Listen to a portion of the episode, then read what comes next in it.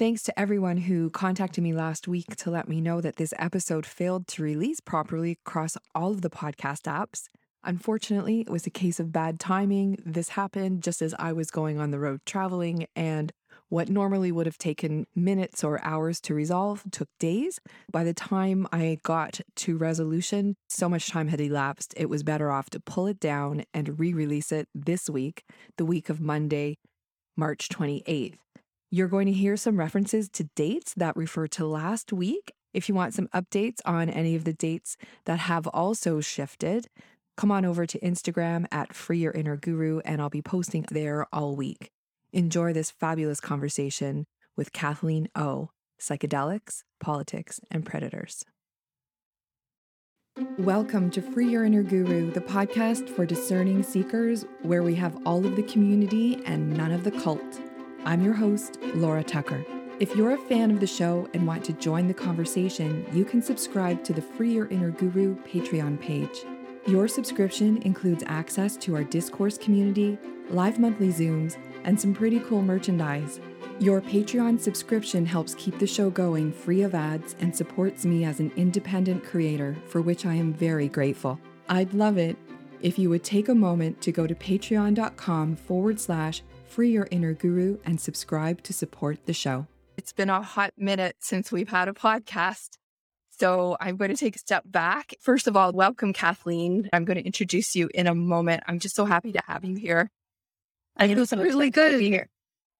welcome back. And thank you for having me. So, yeah. And thank you for being my re-entry into podcasting. Just a little bit of a story. First of all, if you're new to the podcast and maybe forgot what this podcast is all about and who I am, because there was a, a huge number of people that came and subscribed and downloaded past episodes after the uh, interview that I did with uh, Sarah and Nippy on a little bit culty. And that was released late in last year. And I did a reciprocal, almost like a part two interview with them as well. So if just to remind you, I don't always start introducing myself this way, but I think I may going forward. So I'm Laura Tucker. I'm a recovering coach. I am newly employed, which after 19 years of self employment, which had everything to do for the two month lapse in episodes.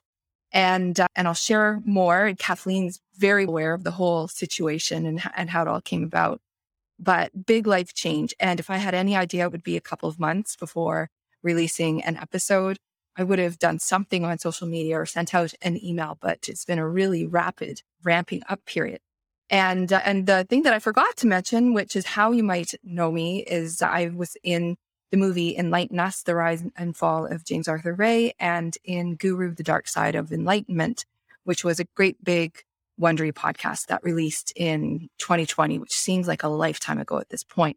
And uh, Free Your Inner Guru is coming up on, I'm, I'm coming up on the fifth um, anniversary next month in April. And uh, we're on episode 98 or 99. I can't remember.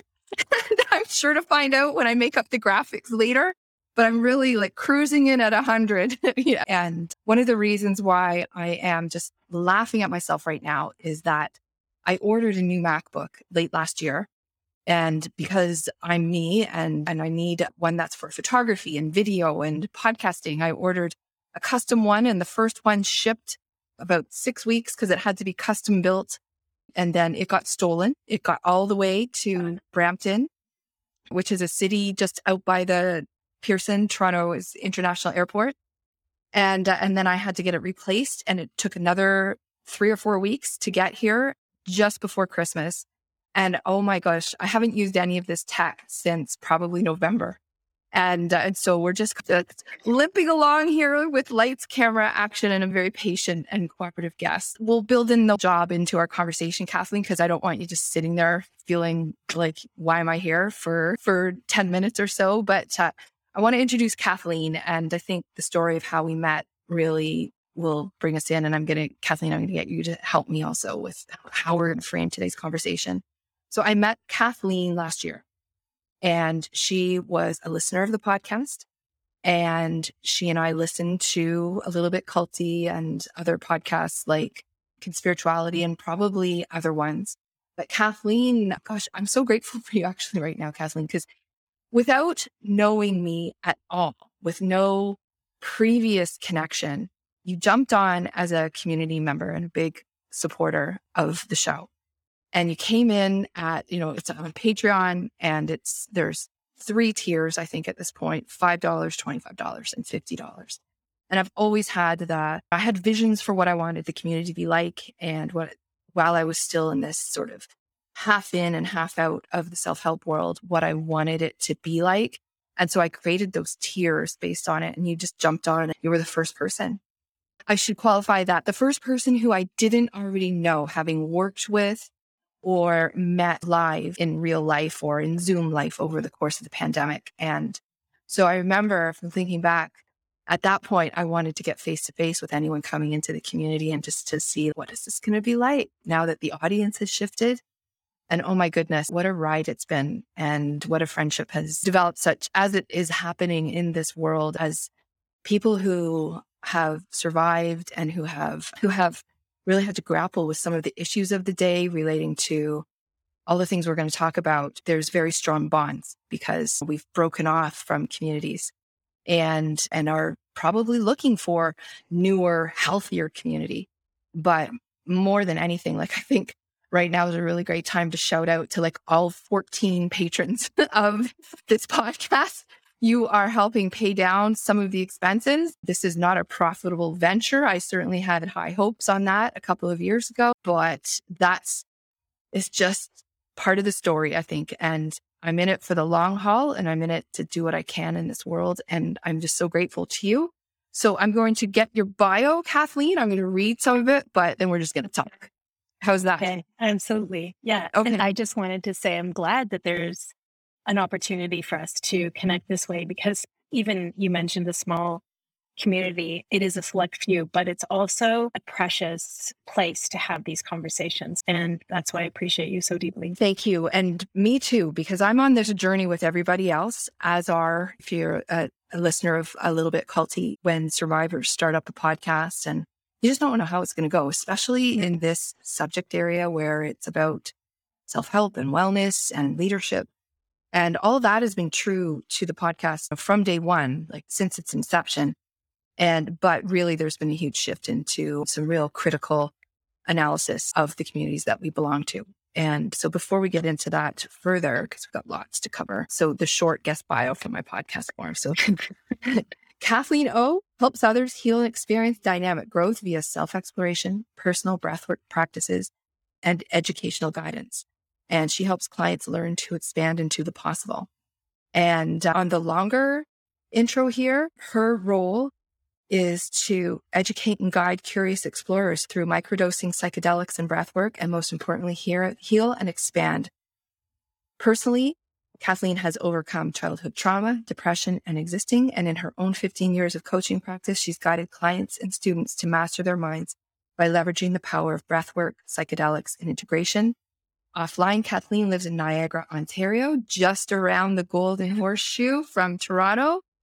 Loves to hike with her dogs. She feels most connected when in nature. Her favorite moments are in the darkness and deep cold of a Canadian winter. We haven't met in real life yet, but we both know that day is coming. We're both Canadians. We live close to each other. We have to do what Canadians do when we get together. Let's spend a moment on the weather. What's it doing in Niagara? We got a, a weather warning today. Hopefully, you can't hear it, but there's garbage cans flying. It's absolute mayhem outside with the wind. So it's yeah. a beautiful sunny day. It feels like spring, but the wind is is outrageous. Yeah, and it's similar here, as you can imagine, but you're around the other corner of the lake, which the lake has a huge impact at Lake Ontario, just for reference. It's Sunday, March 6th. This is probably going to go out tonight, or if if not um, tomorrow. We'll see how long it takes me on all the new tools. Because it used to take hours, which is why I bought the new Mac. But anyhow, yeah. My husband and I walked to the bakery, came back, sat, we got out our bistro set, sat outside, drank a tea, and had our scones and soaked up the sun today. That is how beautiful a day it is. And it's just a little mini break because it's March and we know winter's not quite done with us just yet. Yeah, we never know. I feel hopeful. I think maybe we're done. Yeah. Oh, that would be amazing. When you and I met, And I saw your, I'm not sure, I think you introduced yourself in a note to me or in the discourse community. And I saw that you do work in psychedelics, and we got on and we had a philosophical conversation about it. I, I don't know if you recall that conversation in detail, but I was upfront with you that I didn't know much about the use of psychedelics in personal growth and that I wasn't, that I was, it made me uncomfortable. And one of the reasons why it made me uncomfortable has a lot to do with my experience in James Arthur Ray's Sweat Lodge, because it was in that period of time, the personal growth journey that I was on was, I'm not going to say all about, but very much about pursuit of altered states. And with my horrific experience, I've taken a not a stand or it's my opinion or it's my experience. That's something that that I'm avoiding in my ongoing, you know, life journey. And uh, it doesn't mean that I don't like to drink a glass of wine or I've had experiences when I was younger with drugs that didn't really encourage me to continue. I had you know, a couple of bad experiences when I was very young.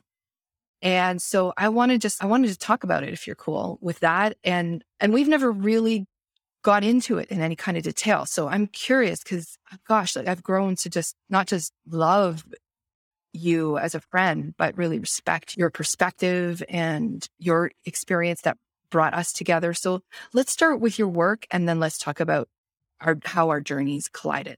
Yes. I, you know, thank you for this opportunity and your honesty about your level of comfort and knowing um, that this conversation is obviously personal as well as professional. So I was led into the psychedelic world through um, my own curiosity. But I want to share, though, that I've spent a number of years in my career working with altered states induced through hypnosis and NLP. That was my training.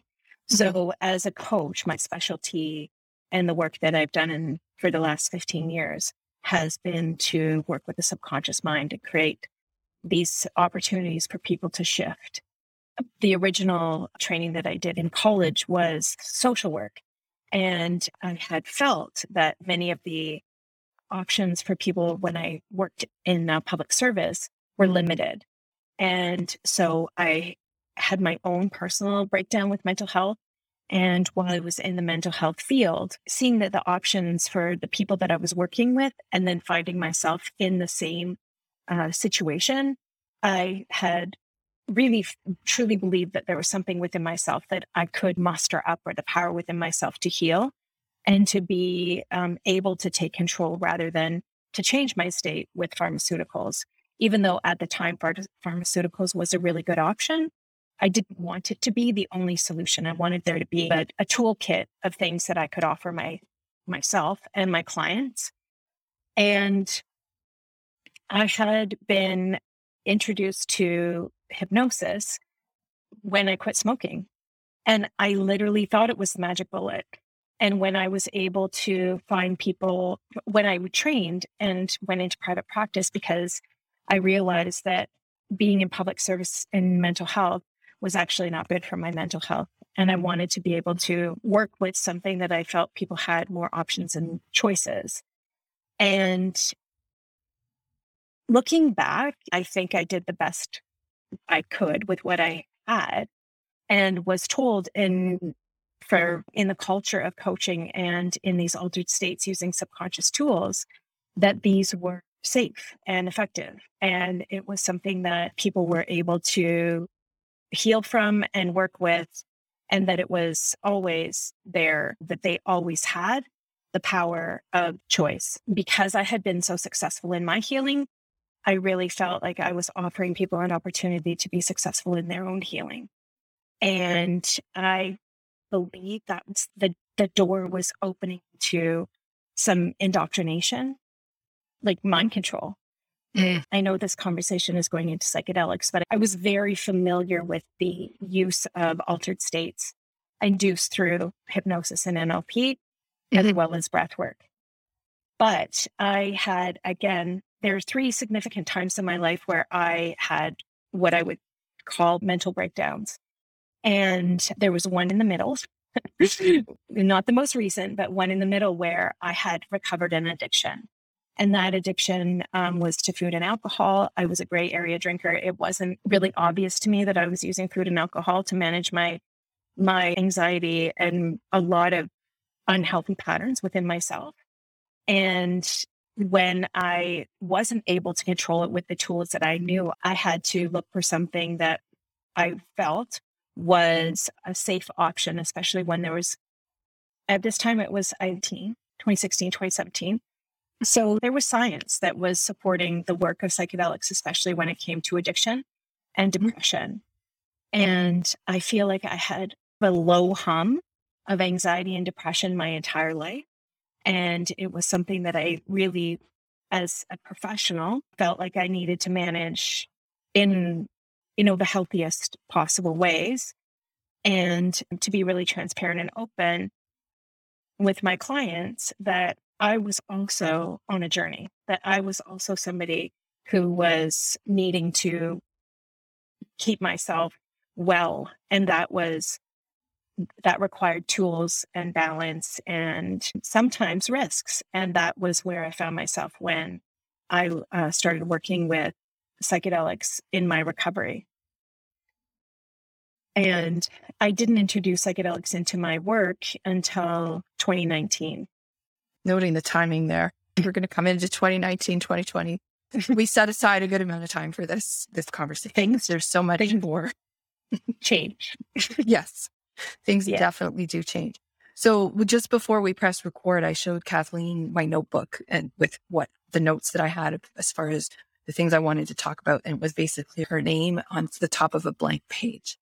And now if I was to pull it up, I've written down about 10 things that I want to go further. And I don't know that we're going to have time for them all, but because I know we're, I know where we're ultimately headed as we look at more more recent times, but I do want to ask, and this might take us there or not. Let's talk a little bit about the culture of coaching because I think it touches on common ground within our past experiences. And just for everyone who's listening, who's been along the journey with me, the reason why I said at the beginning that I'm calling myself a recovering or recovered coach is that I am now out of coaching.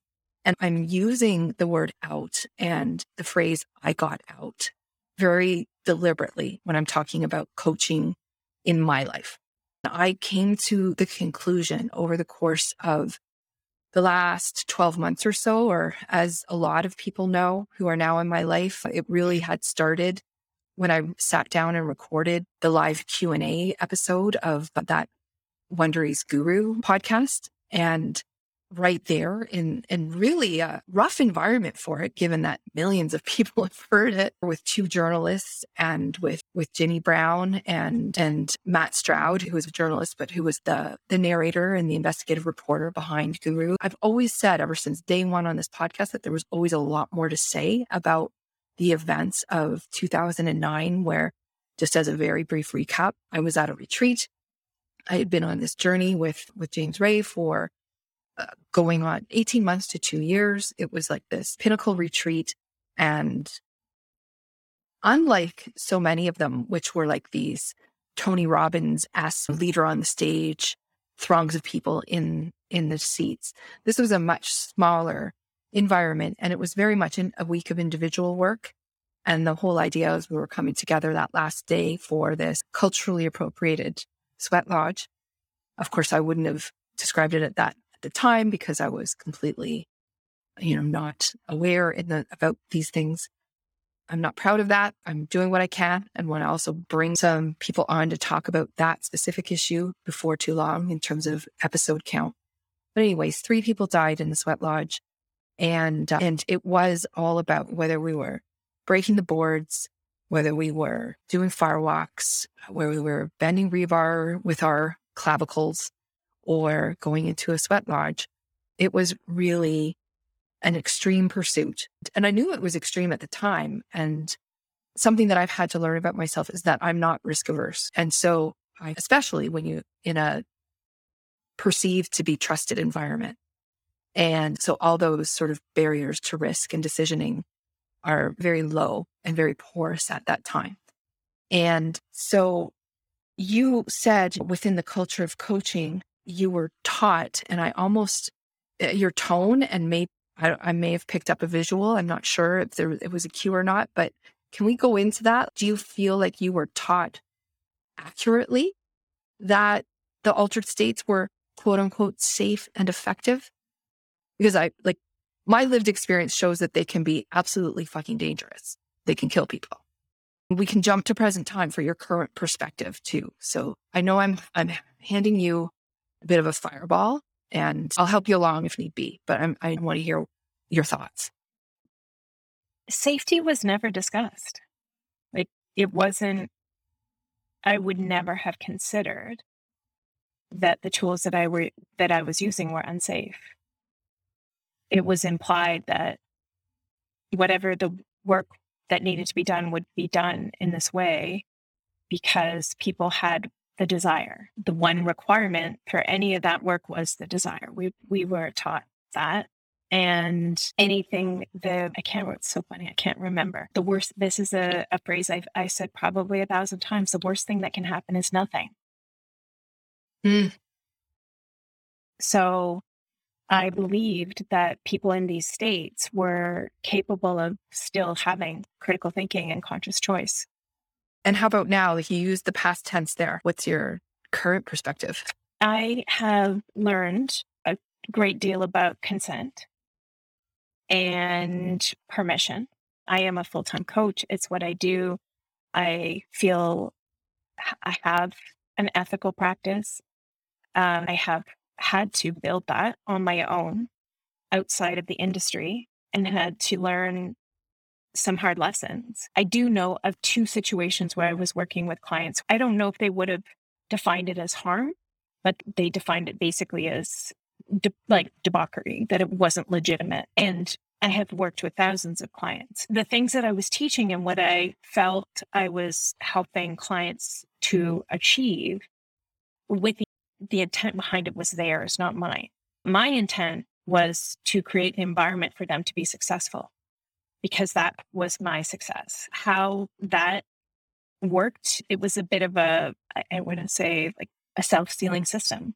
A self sealing system is a sign of a cult dynamic, which is deeply uncomfortable, but it's also why we're here. Going back and critically evaluating this is important and doing it publicly via a podcast is, I think it's in its own way courageous to do it because we're letting in people that we don't know to hear the conversation. And you're in company here, good, bad, or indifferent, because when I was on hardcore self help journey, primarily with James Ray as my, you know, mentor, teacher, stage presence, whatever, leader. That's when I was introduced to coaching. And it was introduced as a means to make sure that the work that happened in workshop would carry over into real life. And I'll give them that because that's a huge problem in the industry. And that's why we have people who are workshop addicted. We go for the hit of the community, the environment, the quote unquote self sealed system where isn't it just so amazing to be with people who finally think like you do and feel like uh, I do and have this wonderful endorphin filled experience of finding community. In many cases, I think the leading figure almost becomes secondary to all of that, but it is a self sealed system. And, and when one thing that was problematic for me all along, and I think it was because of my experience in my consulting business, where I came out of the business world. When I went into that environment, I was consulting in the automotive industry. I had worked for a company that um, was a major vendor as a salesperson, and prior to that, a trainer. And like I came out of teaching that way. So there was a lot of change back then, and it was a big deal to leave teaching. And then I'm a make a difference person no matter where I go. So I went where I thought I could make a difference. And then when I saw the tools that coaching brought into my consulting work through the recession, it validated for me that this was all for everyone's betterment was in the context of business. So the fact that I was making money or they were paying me money, it wasn't, as I would find out later when I wrapped up with that consulting and went into strictly coaching leaders and mostly solopreneurs, that it became about something else and it became about the marketing. It started to become about, had to be personality driven and ultimately charisma driven in order to be successful, which is why I had to take a step back because I, I lived the, the dark side of that. So when you started to see some of this underbelly, I'm sure you didn't like anyone wouldn't be thinking of those terms because you're there to help. And a lot of coaching is about helping based on personal experience and personal successes, which is valid. But I think it also points back to everyone's the the well-being of the client is very much in the hands and ethics and values of the leader. So what was that like for you to turn inwards? What's caused you to shift from where we all are when we're newer coaches having success? Can you take us through that part of your journey? Sure. Yeah. There were a few things that caused me to reflect on the beginnings of my coaching, which this is 15 years ago. So I started my practice in 2007 and a couple things happened in well, 9, 10. I went through a divorce, which was a big hit. I needed to really focus on myself and my kids. But there was also a feeling like that I would describe it now that it was, I could probably, the uncomfortable feeling of what I realized raising children and negotiating these ultimatums in in life, I remember joking that parenting is gentle coercion. And I thought, okay, but that's what I do. I just get people to do things that they may or may not want to do, but they've shown up with a desire. So of course they want it. But it didn't feel like it was something that like there was a, an uncomfortableness about it. Mm-hmm. I also grew in the ranks of the community where I had been trained in NLP. So I was also, I had also become a trainer unpaid in, in good, good form and really just doing what I was told to do. It didn't, it wasn't coming from a creative place. I was kind of a poster child because I had great success and like the whole idea of it all felt dirty. And it may have been because I wasn't being paid or acknowledged in a way that I felt like professionally I should have been, but also the whole idea of what are we doing here? What is this? The question that I couldn't answer because you know, I don't know the system of NLP is never really truly described. It's you just in in my training I was taught how to do it. I wasn't told what was actually happening when people are losing personal agency, people are losing um, track of their own ability to be discerning and make good decisions. But what I realized is that there was a better way. And the government, the local government had decided that therapy was only for a particular group of people. And they started to have therapy registration. Social workers and psychotherapists had to begin to be registered. So I no longer fit into that category and or could be a registered practitioner. So that is, I truly flipped my my title and became a coach. Mm. And, but I really wanted, I understood that there was a problem that the government was trying to solve, which was unregulated practices. And I was in an unregulated practice, but what I knew I needed to do was to potentially be more science based or evidence based. So I went back to school and I learned solution focused coaching. And that felt really good because there was a lot of evidence that said that being able to work with clients where that's self directed, they're able to really have more ability to be their own advocate and to make their own decisions in their therapy coaching. So I felt that solution focused was a really good direction. And from that, I went into positive psychology and perhaps I should have just stayed with solution focus because it was really client driven. But when I went into positive psychology, it gave me this new layer of what I now know as spiritual bypassing and mm. or personal understanding that the power of their mind could be used to think positive and create this very positive, powerful un- outcome in a scientific way. Like it was again the way that positive psychology was delivered that didn't address the parts of, of positive psychology, which is that people are very complex beings. We're very dynamic. We actually live in a world of uh, many different positive and ne- negative experiences. And being able to work with ourselves in those places, not just will it away or think it away or be positive and powerful and make those kinds of changes because somehow we were working with the thought patterns of the brain to be a different person. So that right there, does that not like now, when you say that now, like for me, that is just like, where's the giant red flag? Mm-hmm. Does that, do, do, you respond to that in that way? Or is that just me? Like this oh, idea to rewire the brain to be the, like a different person makes me want to find a sound effect and like of brakes, like squealing. Mm-hmm. Yeah, at the time it felt really beautiful. Oh, of course. Now it it feels like painfully like honest and also just so the demand of that is ruthless. It doesn't honor how people can be many things. I see it and I agree with you. And also at the same time, my mental dialogue was the demand of that is ridiculously naive. That's what I, that's what I was thinking. So mm-hmm. let's marry ruthless and ridiculously naive. yes. If you wanted a recipe for disaster or harm, you take a ruthless practice performed by, even if it's not a ruthless person, the practice is, is ruthless. I think there are a lot of really good people who are who are engaging in these practices because that's how they've been taught how to get results.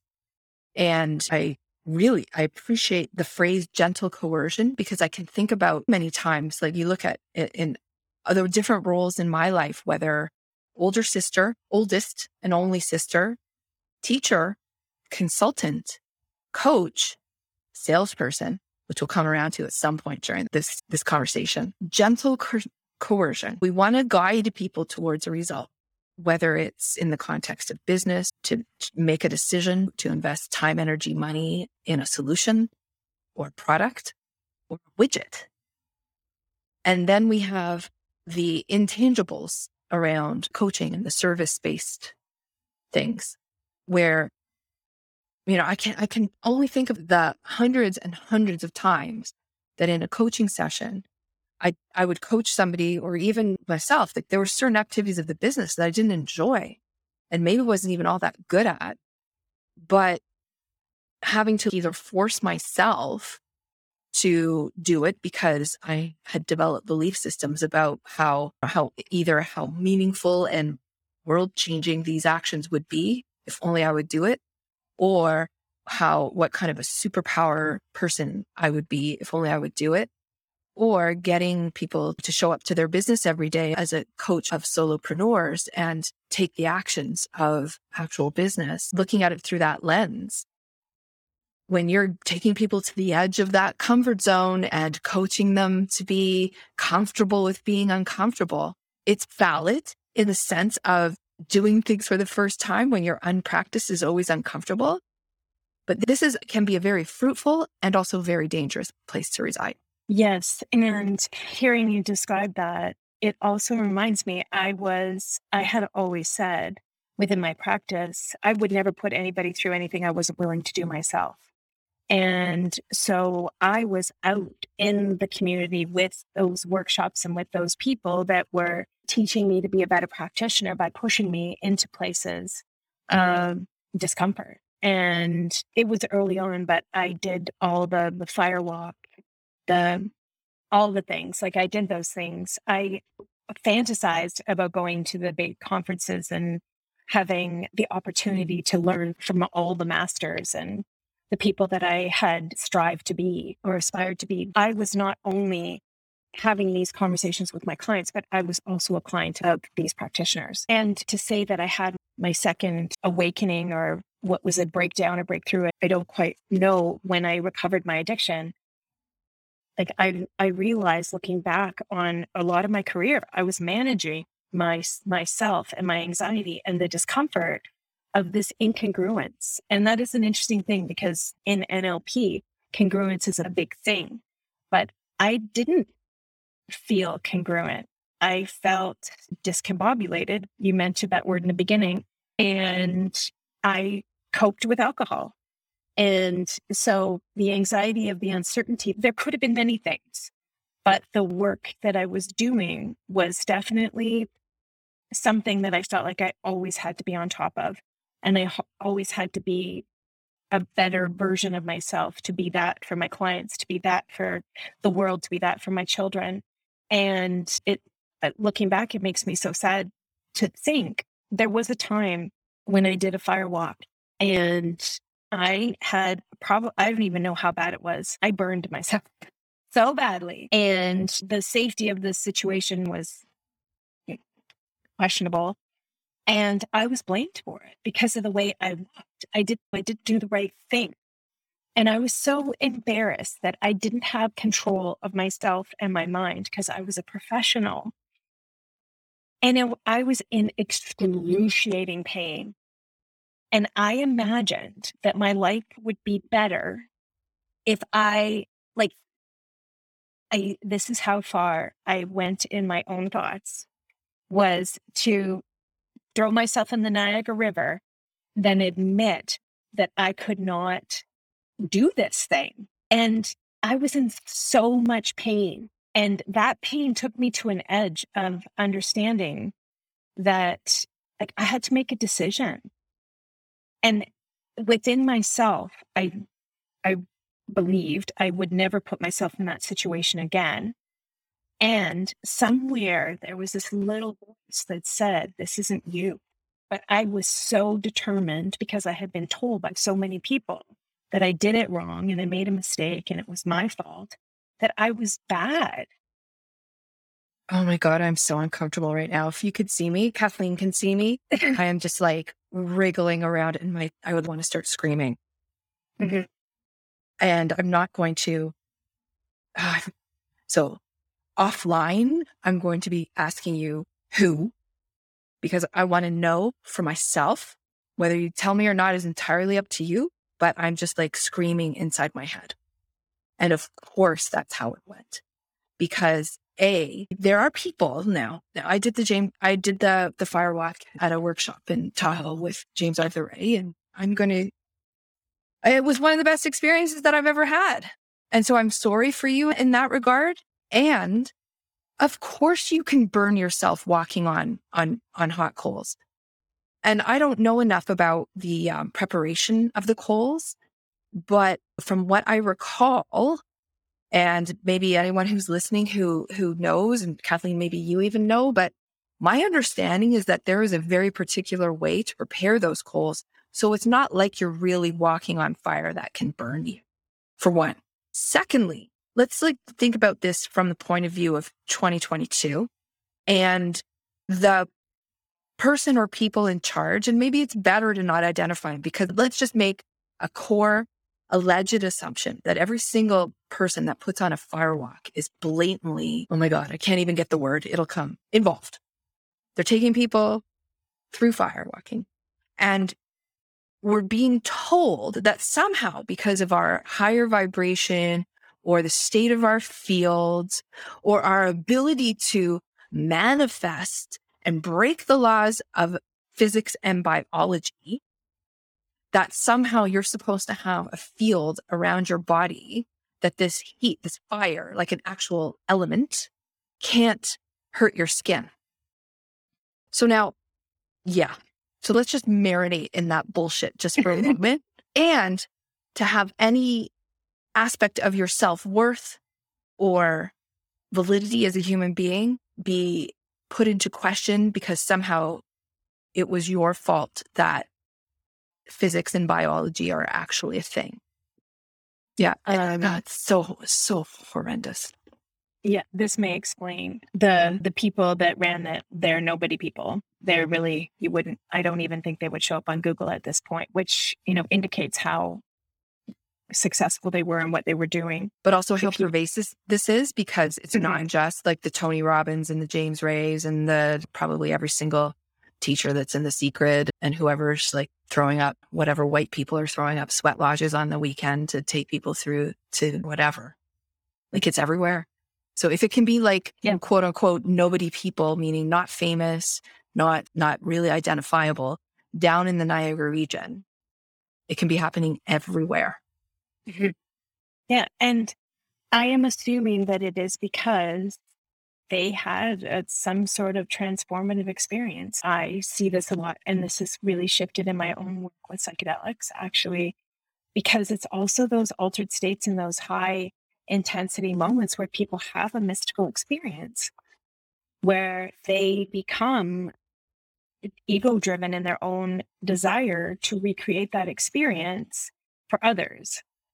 So it's again this system that creates people within the system, like I had been, and I'm not far that far away from, to not take responsibility or accountability or even to be fully prepared mm-hmm. in these circumstances. Like the big wigs, I'm sure they have teams of people that are doing these things, but the ones that are just doing it like hanging a shingle are mm-hmm. really dangerous. And there are many places that I have been in the past couple years where that is the danger. That is the culturally misappropriating, the most dangerous voice of healers is the white woman who believes that she has been given some type of prestigious honor to lead in the community and to be uh, that head of the room. And because there's this idea that the divine feminine rising and we must do these. Sorry. Shh. That was my must supposed to be my inside voice. Yeah. But it's a very particular group of people and it's a very particular way of being. And I've been there or on the edge of it. And when you talk about the the places you've been with the experiences that you've had, those were my greatest wishes. And so I ended up doing the things that I could do or afford to do, which were really probably you just not safe and to oh. whatever extent. So I want to counter that a little bit. And I've made a note sure. here. And you described, you said that probably the big wigs with their their teams of people are probably safer. I, I want to I just let's go back to put a pin in something that that you said earlier. The big wigs with their I'm alleging with their teams of unpaid labor, with their teams of volunteers who just for proximity to said leaders, they might have a like a squad of, I think over on a little bit culty, they'd call it flying monkeys. There will often be paid people in the organization, but it's it would be very interesting to go into those events now and ask the people who are there because I've been one of those people whether or not they're being paid in like the leaders' books. And at the time it was DVDs and recorded meditations. That's not cash money. So that's actually slave labor. That is the worst of capitalism. Mm-hmm. And of course, again, these are things that you learn when you start to, when talk about waking up, when you start to wake up to this stuff, to coin a phrase that is just turned, it could mean anything these days, but it's I think it always comes back to no matter what, because it's not regulated, your safety and your psyche is at the whim of where that person who's guiding is at any particular moment in time. And, and you uh, mentioned it, and it's like this what is it about us that as, as soon as I'll go back to first person, but as soon as I started having these experiences, I wanted to share them with other people. Right. And then I want to guide people and I want to help people and I want to change the world. And it's all these thoughts that for a lot of people, that they're generous, authentic, empathetic desires. For at the other end of the, the spectrum, it's going in to make as much money as you possibly can while the moment is hot and while the tap is turned on.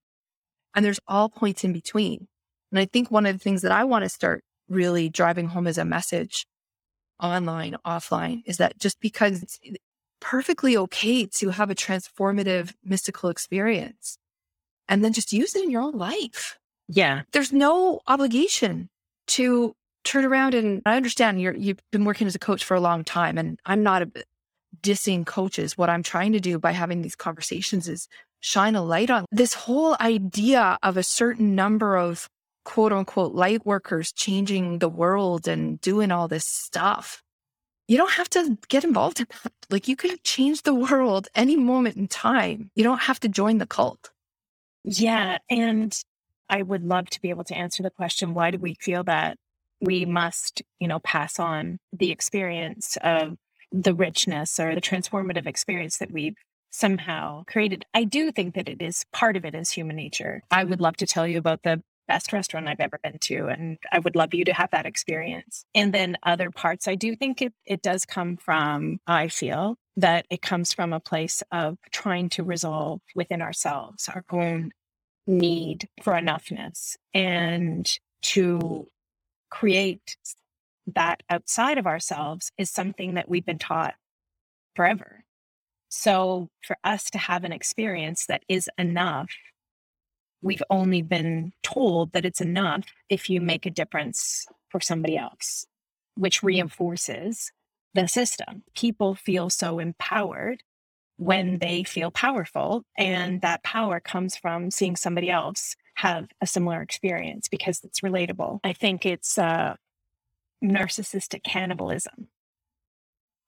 Oh, let's come back to that after I acknowledge that as I'm calling these practices into question, it's very much what we're doing here on the podcast. It's the other side of that double-edged sword where sharing the the, the story and sharing the harm and sharing the introspection and really like this process, especially in the last couple of years of having to really take a cold, hard look at where I was applying my skills and how and the frameworks that it and the social frameworks that it falls under is a very one talking about uncomfortable and discombobulating. And yet this podcast and this conversation exists because what are we doing? We're sharing what we've learned from our journey so that other people may benefit from it. So I'm not advocating for stopping that. I'm advocating for to break this belief that people have been indoctrinated and in some cases NLP'd into from the stage that in order to demonstrate your goodness and demonstrate that you have evolved beyond the average person because you're not most people, that you now get into this giant funnel of income that feeds right back up to the leader, also known as becoming a coach within their organization becoming a speaker within their organization. It's follow the money. And I'm in a market here and well, we're in the same market, but it's very dominated by one or two of the quote unquote big wigs and their brand labeled coaches. And sometimes you got to be like, what, what's your life? What have you done? Your business coach. Have you ever had a business? And who I feel like being able to call myself a coach and continue to coach is a huge responsibility. Mm-hmm. And that I do am since understanding that responsibility is not just mine. For many years, I flew solo. I had, I felt like my responsibility was to continue to be educated and to continue to learn and be on top of the practice and be out there in the world and just bettering myself and better, better, becoming such an incredible coach that I, because I was becoming such an incredibly enlightened person. But it totally fucking backfired because what I understand now is like that, especially in the positive psychology world, the new age spirituality, the whole idea of high vibration, manifesting, it's shit. And I feel sad to to not know and I want to believe that those things are true. I do. I really want to believe the best in people. I want to believe that there is a greater cause mm-hmm. and purpose. I want to think that we're all doing this to evolve and to awaken and enlighten and become a new world. And I, I know where that word came from. Prior to that, I didn't. Prior to 2020, I didn't know where that came from. But I I have to be humbled that I'm not that special. And I want to be able to accept that within myself and to take it back to the ground floor and build myself back up in understanding that I might not know. I don't have all the answers.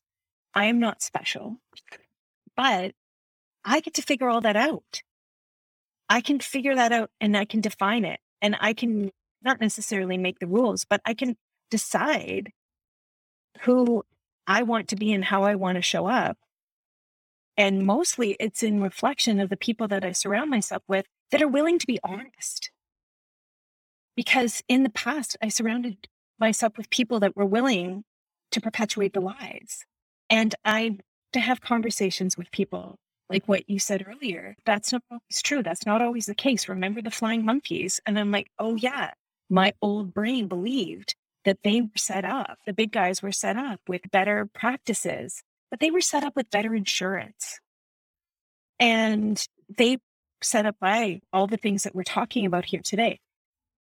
So being in the world now in this in these conversations it's it's a very small i have a very small practice i have a very small group of people that i trust and that trust me because i'm really picking through all of the past and figuring out what actually genuinely is mine and what serves me and if it isn't mine but it does serve me in what way and if it isn't mine and it doesn't serve me, I can let it go. And also, and I know because we've had many conversations, at, we've had, oh my gosh, you think the hours on the community calls where I've many times during the year, the community call, the community's been so small and people haven't made it.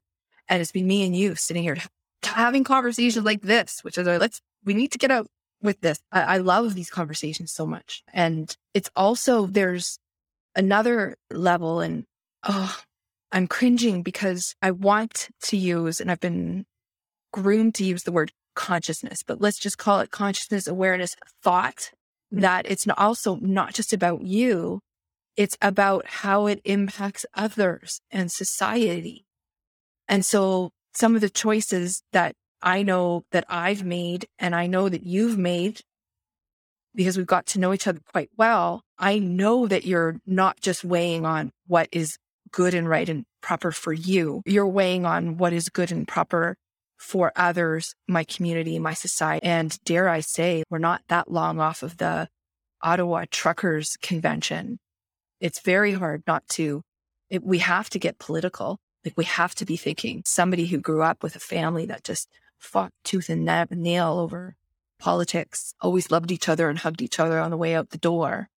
But I was always very, I would get sick to my stomach being that, that child in the environment where the, my parents and my aunts and uncles would be arguing politics. So I shied away from it. And then it's actually arguing politics within your family is actually one a very healthy thing to do if you've got different politics. So let's go there. It's time to talk about vaccination. It's got to come out. If we miss it, if we don't do it, we're going to regret it afterwards. You are excavating. I've mm-hmm. been excavating when we when we met initially i don't even recall where i was at at this time so i want to preface this part of our conversation by saying that there is a universe out there where i could have been an anti-vaxxer.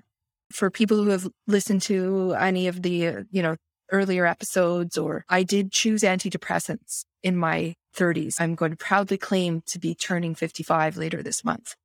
So 25 years ago, I did turn to Paxil and, and did, it did help me to barely survive in a very unhealthy corporate environment at the time.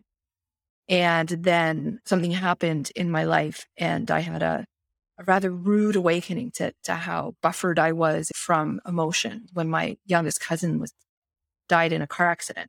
And, and I, it was like I didn't feel a thing. So that was a signal to me that A, I needed to leave that uh, job at that period in my life. And B, I needed to try another way without the pharmaceuticals. And for most of those intervening years, if you could even get an antibiotic in me, it, it was something like I had to be really sick. And I have a science degree. and I studied things like neuro, whatever, but I do remember that the longest textbook name that I had was psychoneuropharmacology. So I do have background in some of your world, but let's talk about this. So it was never a doubt in my mind that when the vaccines came, especially since I was becoming aware of the societal uh, differences, and even in um, this week, this past episode of Conspirituality, over in the middle of it's a long one, but in the middle is a brilliant interview and maybe while you're speaking, I will go and get her name, but a brilliant conversation with a scientist. And so for me, I, I got it. I understood at the time I was doing some videos online and I was talking about my reasons were because that I got it and had absolutely no doubt was that I was fortunate enough to be able to stay here or hold up in my 10 by 10 room, continuing my work and not having to go like many people did who are essential services, who, even though I was at the time a wiped out business, they were in worse financial position than me and had to go out and take care of people and feed them and get their food out and uh, keep the gas stations open. And, uh, and when you see the numbers on how um, COVID showed up in minority communities where there are a lot of reasons to be suspicious because of past injustices. As a white, privileged person, I flew out the door in the first opportunity to get the job. And I'm not sharing that because I'm holier than anyone. I'm sharing that to set the stage because mm-hmm. I appreciate what you're going to share so much. Yeah, thank you for bringing this in because I do think it's a conversation that I haven't really been able to have with many people because uh, there are so many conflicted ideas about it and our opinions about it. But I have been and was prior to 2020 anti vax. I have two children, and neither one of them were vax. So for 25 years, I exercised my uh, parental right to choose and felt that the information that I had was accurate. I hadn't, I didn't really dig that deep. I dug in a direction that served me and served my beliefs. And I felt strongly that was true based on the information that I had access to. And I also want to say I don't have a science background and I don't have a very discerning way of understanding the difference between pseudoscience and misinformation and facts and data and like science unless i really i talked earlier about the the work with uh, solution focused coaching and positive psychology and that they are science based evidence based practices and that served me so that worked for me. But being able to look in the direction of the possibility that vaccine was safe it made me very uncomfortable. I didn't have any trust in that science at all and it really came down to the belief that whatever, that my children were going to be harmed and that I would do whatever it takes to keep them safe. And I know that now. I justified it in many different ways for those years. And it really didn't, the penny didn't drop. When 2020, when we all enter 2020, my community, the people that I was closest to are were COVID deniers mm-hmm. and I didn't know what to believe. I didn't really understand the impact. I don't think anybody did.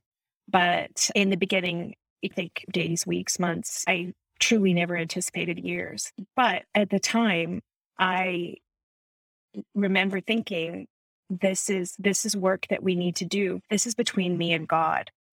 I have to be able to have a relationship that I can trust and it was God like the most, you know, euphoric God, the God that does everything for good people all the time. and in based in new age and my feeling of being special and important and my feeling of being a good person and that what I did made a difference and that it mattered to the point that I could believe in something. And because it was uncomfortable to believe that COVID might be real, I could choose an alternate reality. And that was in the very beginning of COVID. And that felt like a much more comfortable op- option than thinking this is a pandemic and this is affecting every single person on the planet. And my husband is very science based. He's an engineer, he's very pragmatic. We had conversations in the past about vaccine, but this is our second marriage. We entered this marriage, we we're both in our 40s, and we had children. We both had two children each, which were beyond the vaccine conversation. So if he, and but he, I promise you, that conversation prior to pandemic was the closest to our relationship ending than any other conversation. And so we just, because of our love for each other, I shelved it. We're like, this is never something we will really ever have to discuss. So this isn't something that we really need to agree on. Mm. And when things were coming into the pandemic, realizing there's got to be a, a way out of it and the potential for a vaccine is becoming much more clear. The people we were surrounding ourselves with were doing a lot of other sort of not guideline, not um, regulated gatherings. We had all of our children at home. So we were six adults in one home. We really couldn't afford to have anybody have any contact because if we had contact with people, then everybody would, and then it just became this bigger and bigger problem. So we really nailed down in the early parts of the lockdown the rules for everyone. And our friends were really becoming somewhat like, I would say maybe skeptical or elusive that we were, we had these rules and they didn't, and this isn't real. So why bother? And I really began to see that I had become a part of a really insulated community that felt that we could do things however we chose to because we wanted to live in a world that um, we created, which is so sad for me to admit at this point because that is such a privilege and that is so that is thinking beyond beyond my own life that nothing really matters. It's such a it's to me i am so grateful that somebody within my community who is a black woman told me that my beliefs and my experiences were not safe for her and i did not have a clue what she meant i literally was speechless. So thankfully, I said nothing. And can you elaborate on that? Did you get into it with her in terms of no. how it wasn't safe for her? Or did so you understand had, what she meant at the time? She had brought it up to me before. And my belief was that there was so I didn't understand white privilege. I didn't understand white supremacy, and I didn't understand anti racist.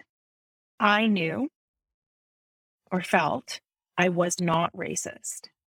That was the only lens I had was not racist because I loved and accepted people of many races. My husband is a Korean man. Like he doesn't, we don't come from the same culture. So I didn't get that potentially that's what she was inferring.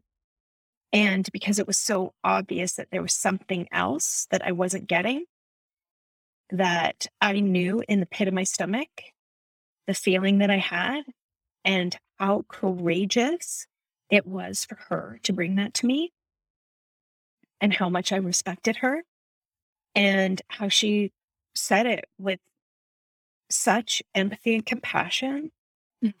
and that she truly knew I didn't know. And she truly knew that it wasn't for her to inform me or to help me understand. She gave me a gift, and that gift was figure it out. And she really is a very dear friend. She means a lot to me. And because I understood how serious she was, because I could see her pain and I could see that pain was caused by my ignorance. Isn't it? I'm so grateful that even though you were moving in the cert, like you used, you used, you put together two words and I didn't put, say that, write them down, but you described the narcissism. Do you recall what it was? Cause I think it yeah, here. Yeah. Narcissistic cannibalism. Okay. May or may not fit, but right. Okay. Down know because I think we're in another area of narcissism. So somehow she got through to you mm-hmm. in this insular, we can think the world however we want it to be and not engage with the rest of all those people. And what I'm hearing from you is that it was her empathy and it was her, I'm not going to call it non judgment because I think she is making a statement there that's saying, I'm discerning, I'm judging, I'm thinking that what you're doing right now is just not for me. Mm-hmm. But it shows how, and if I've, I've learned anything in these last two years, and I struggle with it so much, but it shows an approach that works because it's so hard to be empathetic when you're about to knock heads. So after you got the message, what happened? What what shifted? Oh, so there was like it was just so many messages. So that that statement and the the the thing about safety, like that really rung the bell because what I had wanted for myself and my children and my friends, like I wanted safety. And I thought we could create it in a certain way, but creating it in this way was based in a very particular circumstance that wasn't available to everyone. Mm. So I understood that. I started to begin to understand how this unsafe environment was causing more harm. And that I, I have to be honest, there's one beautiful thing about having children at home and that they, my children are all adults now. And my oldest daughter had just graduated uh, from university and in international development. And she had never called me out, but I think that she saw that there was problematic behavior and that she was also willing to talk to me, like to help me understand. Like I was devastated and so confused, but I I knew she was right. And so that conversation that I had with my husband, with my children, and another very good friend, a friend separate from that conversation, her and I were able to just pick this apart and begin to start to, okay, so if this is, if we're in a pandemic and there are people that are being affected and at different ratios and in different communities and environments that are not getting to make choices and are the frontline workers and are the people that are on the buses and in the subways and working on shifts and in different places that are keeping this country or this, you know, world running and those people don't look like me, then I have to figure out how to help those people. And I have to figure out how to make it so that we're all doing something to make things better for the people that can't decide or choose or that are most affected. And so, like, the math started to make sense. The community that I belong to, they have done yoga retreats in different parts of the world and visited ashrams and had uh, sitting with different um, spiritual teachers and doing things mostly in countries that were highly affected and saying it's not happening. It's not happening there. It's the mainstream media. It's the people that are sen- sensationalizing and it isn't, we're being led to believe something different. And I'm thinking that can't be true. I don't think that what was happening in India could have been any worse. And maybe it could have been worse, but it couldn't have been made up. And if it was made up, why? So that they could believe that it wasn't true and that made them feel good. So it really put a distance between our friends and the conversations uh, that we were able to have. And there soon became the time when I realized my life and the trauma that I had been through in my life, where for most of my life I was not safe as a child. The the desire to protect my children and to be the mother that would do anything for them, including keeping them from being harmed by a stranger, was the trauma that drove my anti vax position. I also lived in a world where most of my reality was different than what was perceived. So, a lot of the stories that I lived in real life, what was told to me about my life mm. was different than what I lived. So, I was basically misinformed my whole life. So I sought out those people. I sought out the energy around that experience of being lied to so that I could feel comfortable because it's all new. So I wrote, I, I took note here and just to offer an observation. And I hope I'm not setting us, I don't want to set us back because I want to talk about what your decisioning and, and I'm starting to recall that, that it's not too long before you and I are going to meet in this story. So that's kind of neat to think back on. But what I'm really, what is capturing my attention right now is that you were starting to think critically again. And you've just described the very emotional drivers and unconscious drivers. And it must have been quite something to look at that because probably, if I had to guess, based on my own personal development and mental health journey that these are likely the very same things that you were trying to heal doing this, that, and the other thing in the past. And it's not, I'm not psychic. I've lived in this world, right? Like, right. So it's, oh, really? Here we are yes. again after X, Y, like after mm-hmm. hypnosis, after NLP, after bring it over to my side of the equation, after workshops, after this, that, the other thing. Really, I'm here again. And it's, oh, yes, you are here again. But what I'm hearing and sensing is that on the other side of the equation, there is this mind meld of the word that this comes to mind is this indoctrination process that started a very long time ago by your childhood, but also let's go right back into the self help and personal transformation world where this core belief or fundamental belief of think it and it will be, and just how privileged and obnoxious and exclusive position that is. And I'm not calling you obviously privileged, uh, obnoxious. To me, in my mind, it's, but it's, it's, that's the culture. I've been in that culture.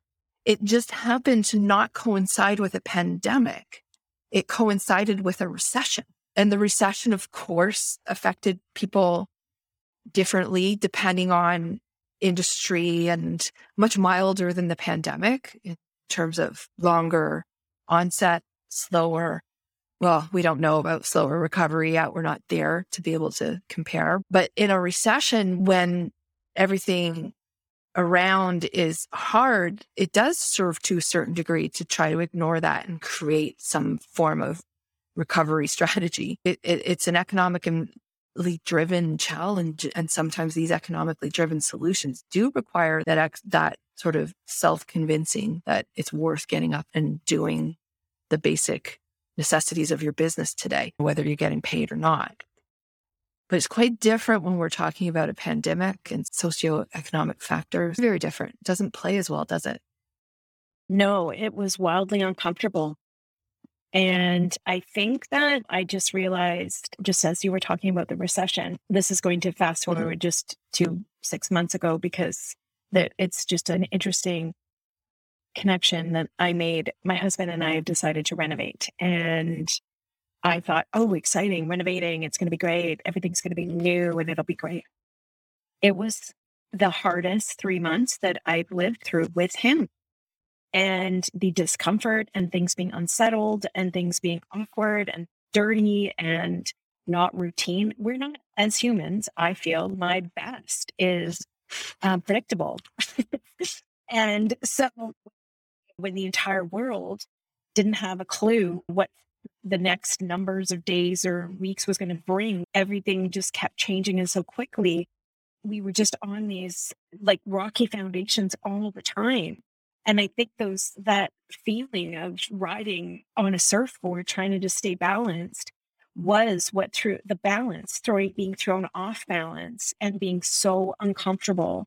Like it it felt to me like I was just being hit by waves of truth and waves of truth and that I had been trying to suppress or deny or bypass or wish away or will away or become some self help person in leadership to be able to say, I know what I'm doing, or I feel like at least I know enough to tell people how to do better. This comes back to the the place where I bring psychedelics into my practice because part of what I was taught was to commodify healing, to make people believe that they needed somebody to do this on your own was dangerous. And there are parts of it are true.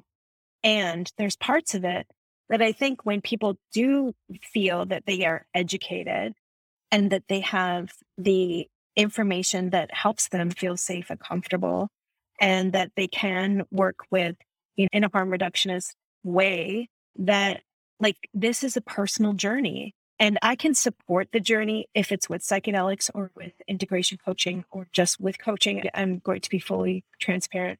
The majority of my clients are also working with psychedelics in their own way and have found me to help facilitate their integration.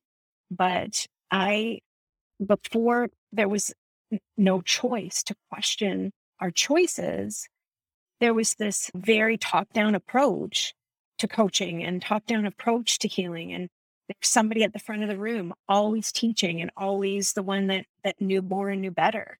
And I think that's really very limiting to the growth of myself as a coach or my client.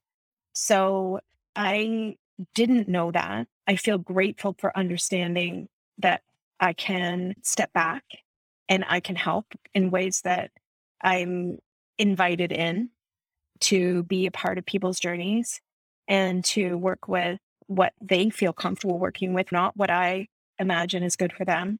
And it helps people develop their own personal advocacy, their own personal agency, their ability to belong to themselves. And I couldn't have done that had I not figured that out for myself and done it in the way that I did it, which was because I had to question how I ended up in the community that I ended up in and that there was one one person in that community that was willing to step up and say this is not safe and she was willing to say I I don't know the story with other people but I believe she said it to me because she cared enough about our to risk it. she risked it. trust and her and I have remained friends and the inevitable happened in that community that my husband and I were completely I don't even know I want to say excommunicated yeah. when we received the vaccine. You were shunned. Yeah. Yeah. Let's come back to that in a moment. I'm going to check your time because we did set aside a couple hours. Are you are you good until we bring this to a like a whole and complete close? Yeah. I don't know where that's going to be. I'm curious. How are all you listeners? I'll know. Well, I'll be able to tell it through my provider what percent um, the drop off rate is. But I hope mm-hmm. that everyone is still engaged because I know I certainly am. And so, where did I want to go with some of that? Thinking on my feet here. Let's talk about your friend who I now desperately want to meet and the courage that it took for her to, I'm assuming, or let me ask, I don't want to assume, within this community, are you talking about the commu- a, a community where you were peers and it was another leader's community, or was it your community that you were leading? and they were among the member or clientele, just for clarity. Oh, in good cult, um, or both. Okay. Well, history was both. All right. And, yeah. and actually we talked about some of this uh, before pressing record. So it's neat that it is coming in organically. So I was in a situation where I was following a leader. I, I used to choke on the word following and follower and uh, and cult and all of that. But as we've explored a little bit, that the cult dynamics are, are present in these communities, and whether it's the self sealing or the all round gaslighting. So there you have somebody in a community of friends and um, associates who was able to speak to you one to one. And I'm seeing it as so important to equivalent communities like the ones in either that are just forming. I don't know. I think a lot of people listening here will probably have had their own horrendous experience in self help or healing. And I think some are hanging on for the interviews and the topics. And I would actually love to know if anyone wants to drop me a note via the website. I care why you're listening because that helps me to guide the podcast. But I now see, so I'm going to tell you a little story. This is so fresh. So I think it was last week or the week before. And, and I'll own up. I started a new job two months ago. And I've, like I said in the opening, I've been on this very accelerated ramp up and I've been very tired and, and thin at some points just because it's a lot. It's a huge life change in so many ways.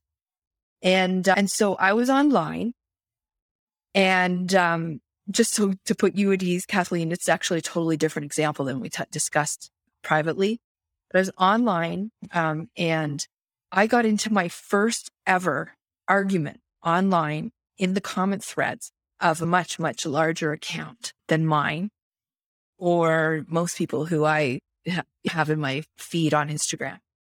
And I got my backup because my perception was that fact was not being that it was in the trucking aftermath in Ottawa. And I felt that mm-hmm. Canada was being grossly misrepresented. And the people who were discussing it were not Canadian and not informed. And so it pissed me off. And I got right in there. And I was not the only Canadian. It turned into a discussion, which I fully appreciate. And, but pushed back a little bit and had their own life experience of um, oppression by a government. And so it, again, it's another one of these. This is my perspective because this is my lived experience, just like my own trauma in the sweat lodge has shifted my perspective forever on so many things. And there's value in it all, but sometimes we get caught up in our own stuff and miss the fact or maybe don't have all the fact. So yeah, so the thing that I appreciated about it is that it did evolve into, and I was a little aggressive, I have to say. I was snarky. I can be like that when I'm tired. So I did apologize for the snark and just said, it's been a long week. And I'm so tired of seeing this particular scenario being used in a way that does not reflect 92% of the country. Mm-hmm. And it's certainly as much as I am not so much a fan of a lot of our political leaders, I do think that they have been in many ways totally and completely misrepresented and mischaracterized because of the levels of vitriol. So it was a lot to dump into her thread and probably should have just happened on mine if I hadn't gone dormant for the last two months. Anyhow, coming back around, making a, a, long story to make a short point. I think going forward, that one of the ways that we can all actually make a difference is to continue to hold the people that we hold in high esteem accountable for, for what they say. I didn't care about this. I don't know them personally. And I noticed that they followed me and I'm like, okay, they might be keeping an eye to see what's this person about for better or worse. And I really, I'm so past the point at, at this point. But long story short, I think that the great, like your friend did with you, that we're providing a service and a gift to the people who we admire if we take the time to push back when they veer. If we respect people and we care about the work that they're doing and we feel that they're off course or they've misrepresented or don't have all the information. Years and years ago, I prepared a whole keynote about what it would take to be a better follower. Because I got so tired of the the boring same old because I was calling myself a leadership coach at that time. I should dig it up. Probably is now the time. But we can be a better follower. We can be a better friend. We can yeah. be a better audience member. We can be a better citizen, particularly in the service of critical thought. And I, I, I don't know that we need to make up our reality anymore. I think that we can really just realize, think about it for a moment how incredibly precious an experience it is just to be riding this on this rock around the sun.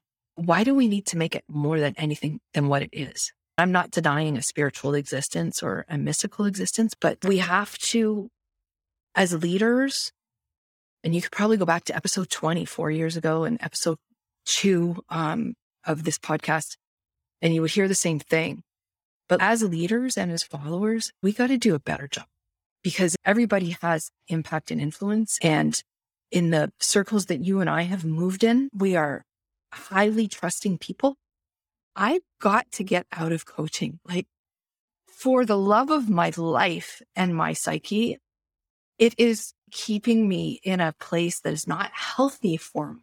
And I'm not saying it has to be like that for anyone. You think about what I've lived through. And all the years, the 12 years of thinking that I was going to change it by just showing up and being an honest person and speaking facts, trying to be a coach and be a leader in that way and change it from within. Like, talk about ego and hubris. Somehow I, with literally hardly any resources, was going to be able to change the self help industry by operating like an actual business. So during all of this stuff that's been going on in the world, I got wiped out because everyone I was serving, they got wiped out. I wasn't exactly going to say you owe me 12 months worth of fees like any of the bigwigs would. And, uh, and so I had to reassess. And while I was working on my memoir, I was writing all about that experience where I left my corporate job because of a very unhealthy situation and went and got temporarily whole again before I got blown apart. And I realized that my automotive consulting business was the best business that I have had. And I took a lot for granted. I started to get a little wistful and I made a phone call and said, I'm just putting out feelers because I'm done. So that's where I am right now. And I'm so happy and I'm so free. And you can all probably, Kathleen, when you and I were talking last week, you were like, God, you even sound different. Yeah, I feel inspired by how you've come back to a place where you felt. It's interesting. You said you've left there to find yourself whole and you, it feels, anyways, that leaving to find yourself whole, like there, when you come back to a place where you felt you were valued until something needed to change and you made that change. And in that process, I haven't known you that long, but one of the things that I feel really inspired by, and I've really gotten involved in my own connections with people like you through podcasts and through articles. I'm no longer on social media in the way that I was before for you know multiple reasons, but the people that I connected to it at the time that I needed it, when we mm-hmm. were, when we went from being able to have cautious conversations to having no conversations. And then I believe that the person that really put me in front of you was Wolf Terry and her compassion and love for her work and her people and her message and how you held that in that conversation. And those were the conversations I knew would be healing and would carry me into a new type of conversation. And I didn't know where to find.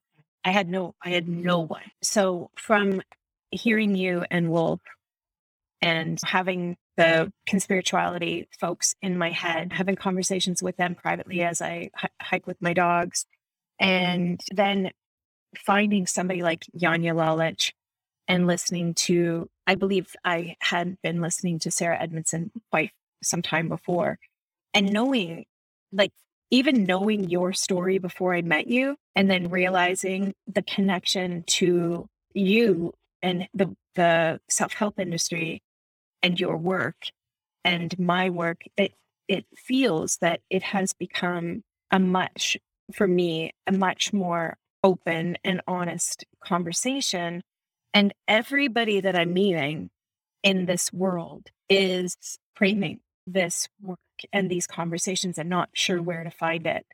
So, wherever you landed in the pandemic was the perfect and most beautiful place for me to find you. Gosh. Thank you. Thank you. And it's, I, I actually just flipped open my website freeyourinnerguru.com for the first time in a long time. I'm really glad to see that it's up and running and because I wanted to go back and and so Wolf Terry was episode 89 and I'll just share and I have in previous episodes like where things really started to turn for me was all around um Janja Lalich because of the really now you know without going back into magical thinking, you know, ser- serendipitously at the beginning of the pandemic, I could go back in my inbox to March the 8th of 2020, where Janja and I were emailing. And that's where our conversation initially tailed off because we were in, um, we weren't in the same place. I just missed her October 2019. I, I said yes to a show. It turned out to be I won't call it a mistake. It was just so sensational and so surface, but it was on William Shatner's The Unexplained on the History Channel. Like I even say that right now, and I'm laughing. Like, how did I think that would be what I wanted it to be? But Janja was on there as the cult expert, and she was spitting fire as she does. And it was like an affront to me listening to her because I was shocked that me and Ginny Brown and the James Ray thing were shoved right between NXIVM and David Koresh. So there I was with my, the only thing that I really appreciated about that experience is that it was really great lighting. Like I should go and get a screenshot, right? Like, and I got to sit on the actual Game of Thrones throne in this really crazy house where it was recorded in, in Beverly Hills. Like, honest to God, some of the experiences that I've had, they're they need to be in a book. But anyhow, I had invited Janja to come on the show and it was aired while we were away on vacation last week of February, first week of March 2020. So I was fielding emails with Janja while this thing aired while we were away. And, uh, and then it was left at an, okay, I'll get back to you when I get back from holidays. And then of course, like we landed March the 8th the world shut down on the 12th or 13th. And then I got so sick. It's really interesting as you kind of come out of this haze of spiritual bypassing, gaslighting, altered magical thinking, fucked up state. There is still such a thing as the magic of life. Like for a long time, I really felt that I, I'm, and for anyone who's there where you're like, it's all, I liked the, my magic. I missed my magic. I miss thinking of the specialness. I, I still actually do believe like there is a specialness it's operating, but it's that's just looking back and going, wow, what a series of events. Because when Janja came on, and she's episode 87, but if you go back and pick up episodes with like episode 80, the meaning of life with Nate Garrett Novosel, that was a huge one. My own journey is recorded in all of these episodes because I'm having conversations about what I'm thinking about with these people. And I was selecting content based on where I was at. And they're not all, some of them are less so than others, but Nathaniel Kim Chesney, oh my gosh. So Adipia Derico, she and I, so this is when the thought of going back to corporate was starting to plan in my mind. And in there, because in her book, she talks about the, her own brush with the narcissistic self help. And we talk about corporate and how there are really good companies doing good work, great people, and to just this idea again that we don't all have to stay in this insular industry. We can actually walk among society and operate there. And that would include people getting into things like politics and where change is actually made at a societal level. So I've gone on a huge tangent, but I really do want to get it out there. Nobody's a failure if they, I had a long run, 19 years as a independent business owner And that business is going nowhere. Like the corporation still is alive, the podcast is still alive, but you can make different choices. And I think sometimes we think because maybe we had something shitty happen to us that we won't be wanted. And that's not the case at all. Yeah, I feel that since this opportunity, I never would have looked at it as an opportunity, but as an opportunity mm-hmm. to really be in community with people that are making choices to not harm, to keep each other safe, to be in leadership, but like humble leadership. I don't even know how to describe it. And to be open to conversations, even when they're uncomfortable. The relationship with myself has, I have rediscovered things like play and joy and the skill of writing and in being able to be creative and the value of friendship and the people that I feel closest to are the ones that I can show myself and be honest with and bring uncomfortableness and awkwardness into the room. And I have a diverse group of clients. We don't all have the same politics or agree, but it's also a place to have conversations where I feel I can offer a perspective. I have had a change in perspective, and that is allowed. I never, people changing their minds should be okay within a relationship. And people that think differently allows me to be, to hold that in mm-hmm. relationship too. I've learned that through, honestly, through the, the conversations that mm-hmm. I have, have witnessed th- through the podcast of all types and yours specifically. And it has given me a, a new I would say, fresh look or a new perspective on my coaching and my work. And the work that the clients bring is tremendously, I, I don't even, I want to say gratifying, but it's just, it's a, the safety of that for them and for me is the most important thing. And I've, been through the teachings of Sonia, sorry, I do have a coach named Sonia uh, yeah, Sally, and Beth. Um, those those leaders in teaching healthy boundaries, teaching about narcissistic leadership, and I checked and checked again. Like I'm checking myself to make sure that I'm the safest person I can be in the circumstances. And right now, I feel good about it. I feel good at good at life for the first time in a really long time. That makes me so happy. So that is so grat- gratifying to hear. And I think that's for the, and it's all you that it's all you. And, uh, and that's what is so beautiful about being able to have these conversations now. And I've had a vision for a long time for what I want the podcast to be and the impact that I want it to make. And quite frankly, because I've now separated how I'm earning money from any of this, you know, all I want is a break even state, right? Like a break even and maybe recuperate some of the, the debt. And I'll be great because there's still all the other stuff there's speaking to do. And uh, because I've got some goals as far as what some of my, I'm thinking now into my 60s. And I'm thinking, how do I want to show up in my 60s? And I look no further than Janja to know that there's time to do this work. There is, there are mm-hmm. voices that are needed. And it's more important at this time for me to get whole again and to not be concerned about to the degree that I can be to feel economically safe and just even as an aside, as I was doing one of Seth Godin's courses, which you also got involved in one of his workshops, I hope you don't mind me sharing on your behalf. But there are some great communities and great leadership and great resources. And I was taking my second run through the marketing seminar and, uh, and looking at it was very much there's, there's a, a lesson or a prompt on marketing from the point of view of needs and wants and desires versus the, the whole basic needs is very much based on Maslow's hierarchy is very embedded in this other hierarchy. It's very reminiscent of it.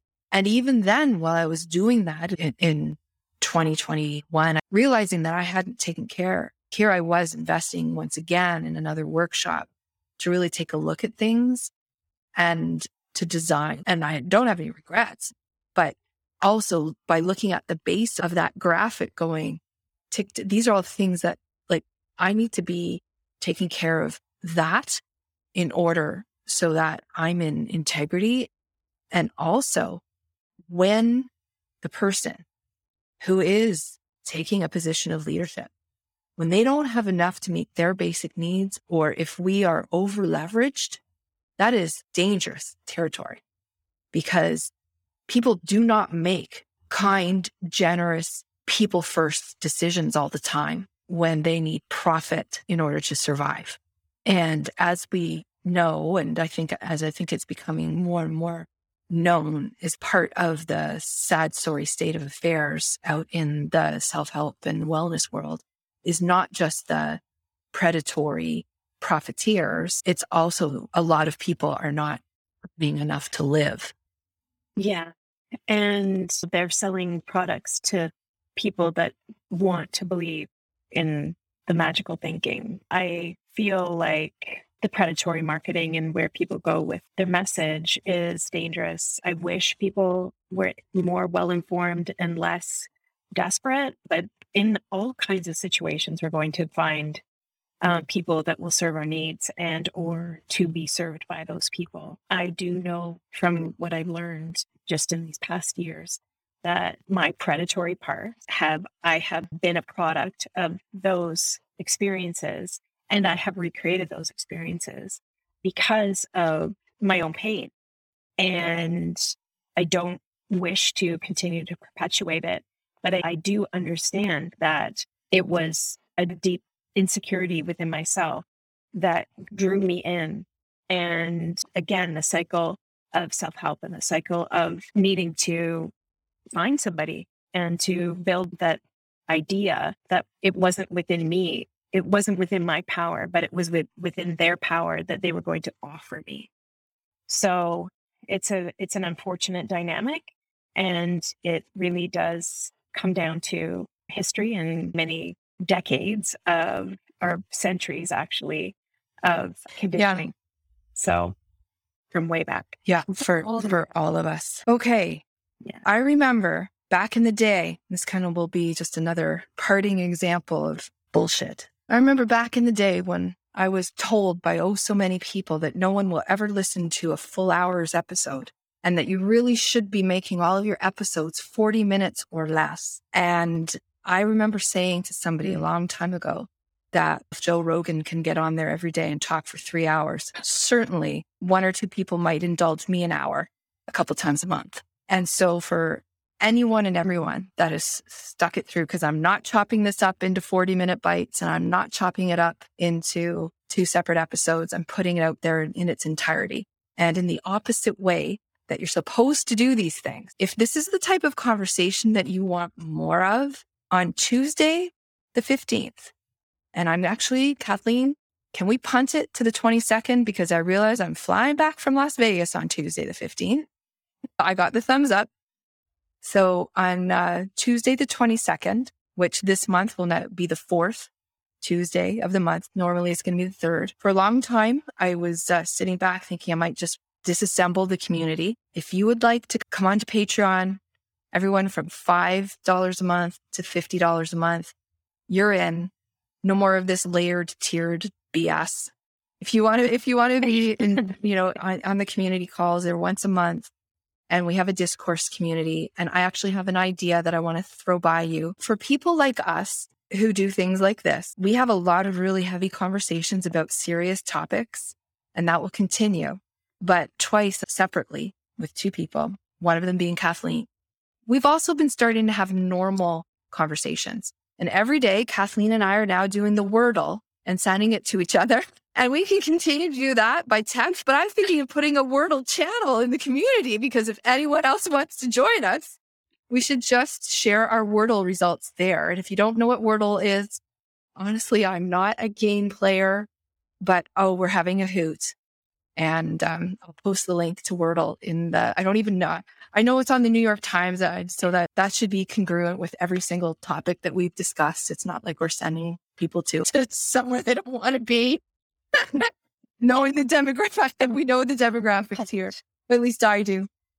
And uh, yeah, and I'm in I'm in big favor of continuing this conversation, but also having a bit of fun. And more recently, I'm not going to name names. I really hope she comes on as a guest, but with another um, person who will just put under the survivor category, we were exchanging recipes. And it was like we just we had a phone call where we didn't even talk about this stuff, and we were talking about recipes and sent each other our favorite cookbooks and we both like to slow cook. I think this is just a perfect, lovely place to round it off. I, I'm so grateful to you, not just for your support, your friendship, but also I've enjoyed this conversation as much as I have any other time that we've met. And I really am excited about putting forward a conversation that real time is showing this is an evolving situation. And for people who are needing to critically evaluate their points of view, whether it's because you're or a coach and need to look at what am I really doing here? Or, and as you can see, you can get out or you can stay in. It doesn't matter. Just do the critical evaluation. Yeah. And it's, I feel so relaxed. I've always, in the past, not always, but when I thought about it, the whole idea, and maybe this is just for me, but the whole idea of imposter syndrome, a lot of it was driven by not questioning things. And I don't know that it was so much about the imposter syndrome or the idea that I was in that space of doing things that didn't feel right in my body. And so there was this thing that was going on within me that was the discomfort of being uncomfortable, which I identified as something else. So I really, I appreciate you, Laura. I appreciate your work. I appreciate this conversation. It's just lovely and all the best to your building in the business where where you feel so valued. I, am certain that uh, once again I'll have more to say about that. But for anyone who, like, gosh, so many of us have had to reinvent or think about reinventing, and and I've done that a number of times, and and and now it's just onwards. And and there's nothing wrong with changing your mind about something. Yeah. All right to be continued a couple weeks from Tuesday for sure. And uh, thank you for trusting me with this conversation. And, and thanks for coming on. Thank you for inviting me.